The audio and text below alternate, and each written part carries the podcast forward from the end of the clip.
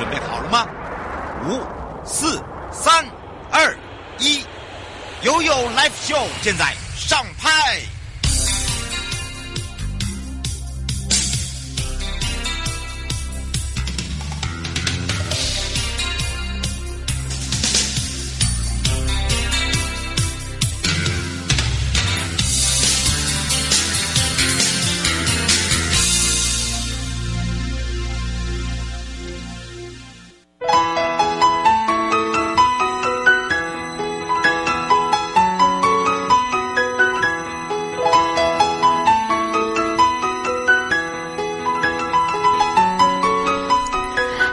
回到了 You Live Show FM 零四点一正声广播电台，陪同大家，我是你的好朋友瑶瑶。好的，当然今天呢，我们可以说哦，这个是过年前哦，大家都很忙碌，不只是大家忙碌，连节目都很忙碌哦，五花八门呢，要带给大家在 Happy Two 好，要来让大家好运一整年，好运旺旺来之外呢，呃，当然呢，有一些哦，这个呃法律问题还是要来提醒大家，所以今天呢，我们会来跟大家呢。先进入了台北地检陈忠德检察官讲到了，你知道业务侵犯会触犯法律，而且是赔了夫人又折兵哦。怎么说呢？待会呢他会告诉你有一些行为啊，你都已经涉及到犯罪，自己都不知道哦。那当然呢，除了这以外，还要带大家呢来去走春哦，让你呢一整年呢都是呢让大家很开心的、很旺的呢，呃，来度过非常快乐的兔年。好，除了这以外呢，一点到一点。半呢，又回到了 You Live Show 与您有约，台北地检署关心您。那么这一次呢，会带大家由刘世国主任检察官呢，跟新北市警察局金山分局的侦查队哦、周嘉诚小队长呢，带大家。哎呦，香菇难收，好，这个好久没有听到的名词了，对不对？外籍 money money 还给我，你的口袋满满，可是我的口袋是空空啦。Q 力盘，小心诈骗就在你四周。好，我们先进入。台北地检，啊、也是我们的检察事务官时间哦。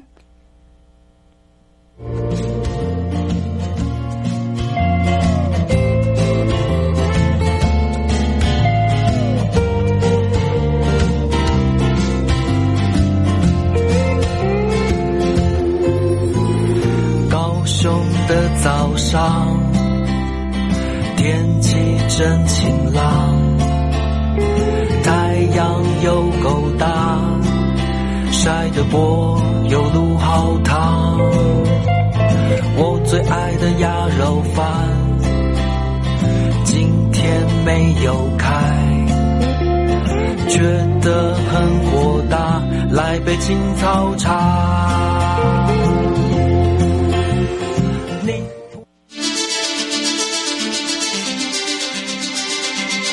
生活法律。Go Go Go！你我生活的好伙伴，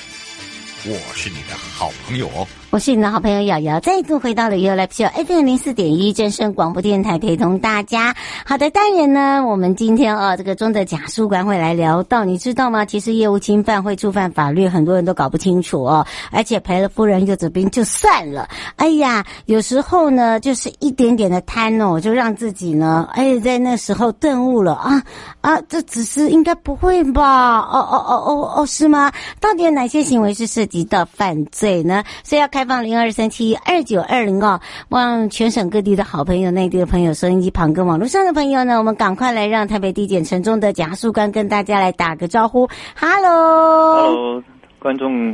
各位听众大家好，瑶瑶您好。是，当然今天呢，忠德检察官要来聊到哦，其实呃，这个犯罪类型非常的多，尤其是碰钱的，对不对？是的，嗯，所以今天要聊到的哦，这也是因为呢，之前呃，不管是诊所啦，或者是会计啦，呃，都有类似，呃，这个好像就是一个贪字啊，想说应该，呃。五鬼搬运啦，或者是说，哎，我先挪一点，然后到时候再补回去，结果这个洞就越来越大，越来越大，对不对？对对对对。嗯，所以接下来聊到这个，我们也让大家知道，其实你知道吗？有时候哦，这个职员侵占服务机构哦款项的的状况哦，其实周边的同事应该都有所闻，或者会有敏感度，只是有些人想说啊，就算了，不要讲好了，或者是睁一只眼闭一只眼，但是你都没有发现哦，为什么那个洞会越来越的大，就是因为呃有一些特点，只是呃有没有敏感度，再来一个就是说呃人家愿不愿意说出来，应该这样说嘛，对吧？其实这这类犯罪的特点哦，就是说我们现在看会计出纳他们去侵占的特点，就是说因为保管。哦，或者收纳现金的这个职员，他同时他又承担了记录的工作，嗯，所以当他侵占款项的时候，哦，他可以就很顺便的就在他的记录上隐隐匿或者掩盖，所以他侵吞的钱账上是看不太出毛病的，所以不大容易被马上的发觉，而且你每天在接触现金的时候呢，这个。那个现金的诱惑力比较强哦，有时候你一天接触的现金就是他每每天的这个薪资哦的好几倍，那所以日积月月累，难免这个贪贪念就起来了。主要的原因就是内部控制不好，而且就是说是刚刚讲到了，最主要原因就是说他同时又负担了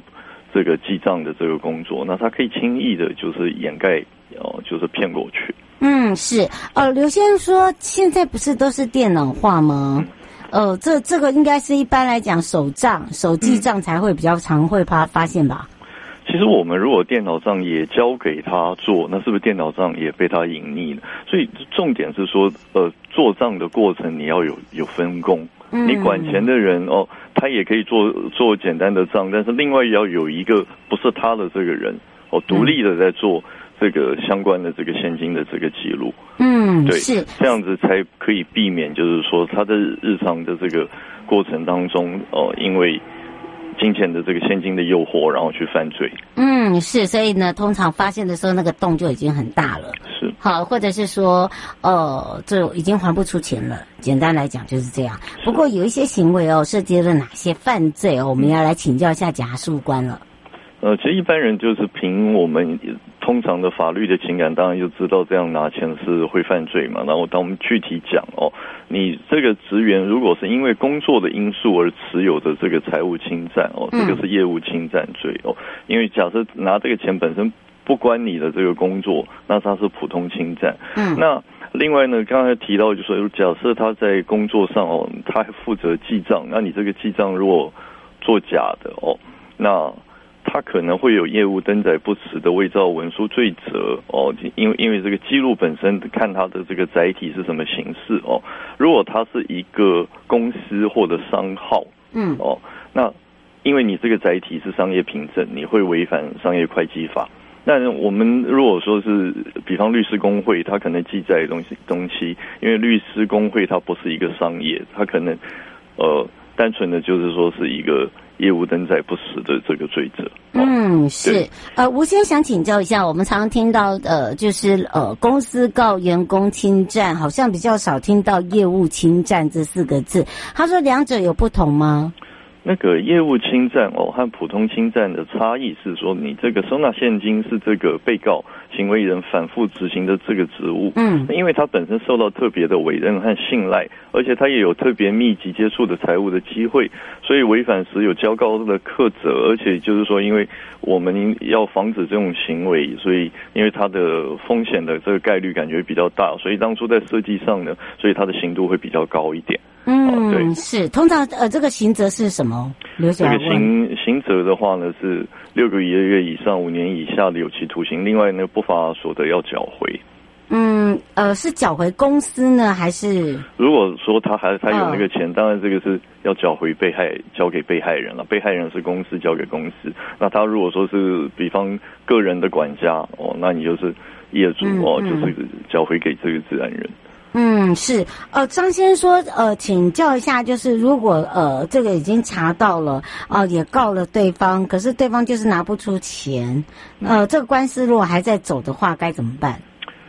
就是说，我们当然还是要确定，就是他有没有这个行为，嗯、所以诉讼、刑事诉讼有时候是为了发现真实。那至于拿不拿得到钱，是说像被告有没有能被执行的这个财产的这个问题，一般呢，我们在很短暂的时间，其实。在未透过刑事侦查的时候，你不知道，因为他可能把钱隐匿起来。当我们确定就是说真的他有做侵业务侵占这个事情，你才好去发动哦。就是说，因为你法律上的这个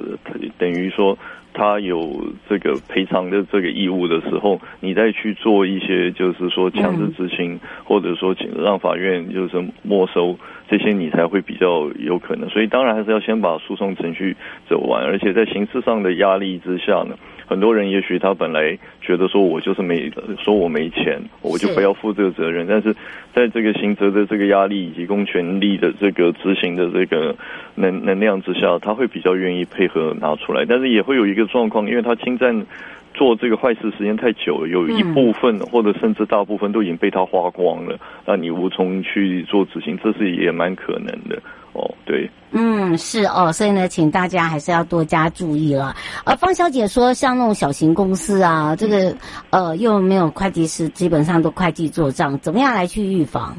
其实，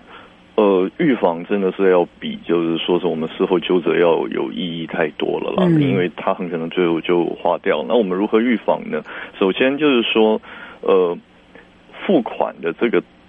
客户，我付款给你，你是收款的话，你本身你要有一个制度，就是说，你比方你有开发票给收据给这个客户，客户就会留存一一端，而这个收据跟发票必须是先连号，而且有好几连的。那这个样子，你就是说，客户那边会有一张，你自己这边会有两张哦，然后。而且你马上拿到钱，会有另外一个人哦，另外一个职员，或者如果你请不起那么多人了，那你就是老板自己跳下去，你马上去检查他。嗯，那他会想到说，有一个客户他可能会跟老板合账，他就比较不敢乱来。嗯，另外来讲说，其实呃很多公司经常被侵占了很久呢，你没有被发现，就是你连你的会计账都没有做好嘛。嗯，因为如果你会计账有一个制度的话，因为你付钱经常就是说你有提供的财货，你你收钱是因为你有提供的这个财货跟劳务嘛？那相对于应的来讲，你存货可能有减少。比方你这个存货，你的毛利是是百分之二十，你卖一百块的存货，应该要收到一百二十块。那换句话说，你减少了一百块的存货，你应该收现一百二十块。那当你的收现跟你存货减少按那个毛利百分比不匹配的时候，其实你就应该要觉得，哎，怪怪，我我怎么可能货品卖的这么多，我钱只收到这么一点点，我公司居然在赔钱，应该应该卖了很多货品，我应该要要收很多钱才对啊。嗯，那很多店他就连这个基本的账他就没有做好，所以做好会计制度哦，你诚实的这个做账哦，还有很多公司他之所以不做好这个东西，他是想逃税。所以人行的正哦，你这个，如果你今天自己就做的恶人无胆，你底下的这个人就在里头就想偷鸡摸狗，这个就变得很自然。所以那个另外来讲，也不要想说是我我要当惯老板啊，明明应该要拆成两个人的工作，我就交给一个人做。那你所省的这一点点薪水，就是未来你发现你被侵占的更多更多。所以你就是要当一个行得正的老板，然后你。你愿意就是说是负责这个正经的这个薪薪水换这个职能分工下去的，好好的经营这个公司，才不会事后追悔莫及。嗯，是哦，这个也是一再的提醒大家，让大家了解。呃，这个是呃小吴先生呢，他说他的企业呃虽然不是很大，但是呃他写说呃有时候就是说在查账的时候有没有什么样的方式，或者是呃有什么样的方式可以就是直接先跟呃这个会计来做一个沟通，以免有发生这样的情形。其实是这样，就是当我们有时候像刚刚提到，如果说。存货的减少跟你收到的钱不匹配的时候，这个不是一个直接的证据哦，只是你觉得很怪。但是当你觉得很怪的时候，你比方你可以在呃收银机的附近你就装监视录影器，嗯，对，你看你要不要收这个证哦，收到的证据，然后但是一般来讲你抓到了，他只会承认他抓到了那一次了。那所以就是说，呃，你可能就另外还要再去找很多别的证据，比方他。你交给他的工作，除了就是交付现金之外呢，你可能要在更早之前的现现金账跟手存这个账，你要做更细致的比对。哦，嗯，对，是。那其实平常在雇佣，比方这些出纳的这些员，就像是我们一般的这些商店呢，Seven Eleven 也好，它其实上头有监视录影器啊，它是保护业主，其实它也保护员工。就是如果今天钱点不清楚，其实你调的录影带，我证证明我清白。所以，当员工也知道有监视录影器的时候，大家有有时候反而相安无事。嗯，对，是。呃，最后我们也请这个哦，我们的检察事官来提醒大家哦，这个刑责不轻哦，对不对？呃，是的了，而且就是说，很多时候，因为如果个别的这个行为，它有一些时间的跨度，甚至这个被个别认罪，因为他可能有的时候是一一个企业主，他是分成拆成两三个企业公公司，让他去就是说做出纳和报税，他可能就是说是呃，他是同时虽然他只做一个企业主的这个事情哦。可是他做了三家公司的这个账，他可能会变成数罪哦。这种状况其实还蛮多的，小中小企业很平常。那在论罪数的时候呢，会变成数罪并罚。嗯，所以还是提醒大家啦哦，这个贪字哦，不要让自己呢这个误触法网。我们要非常谢谢我们检察事务官，我们就下次空中见喽。谢谢，再见，拜拜，拜拜。各位亲爱的朋友，离开的时候。别忘了您随身携带的物品。台湾台北地方法院检察署关心您。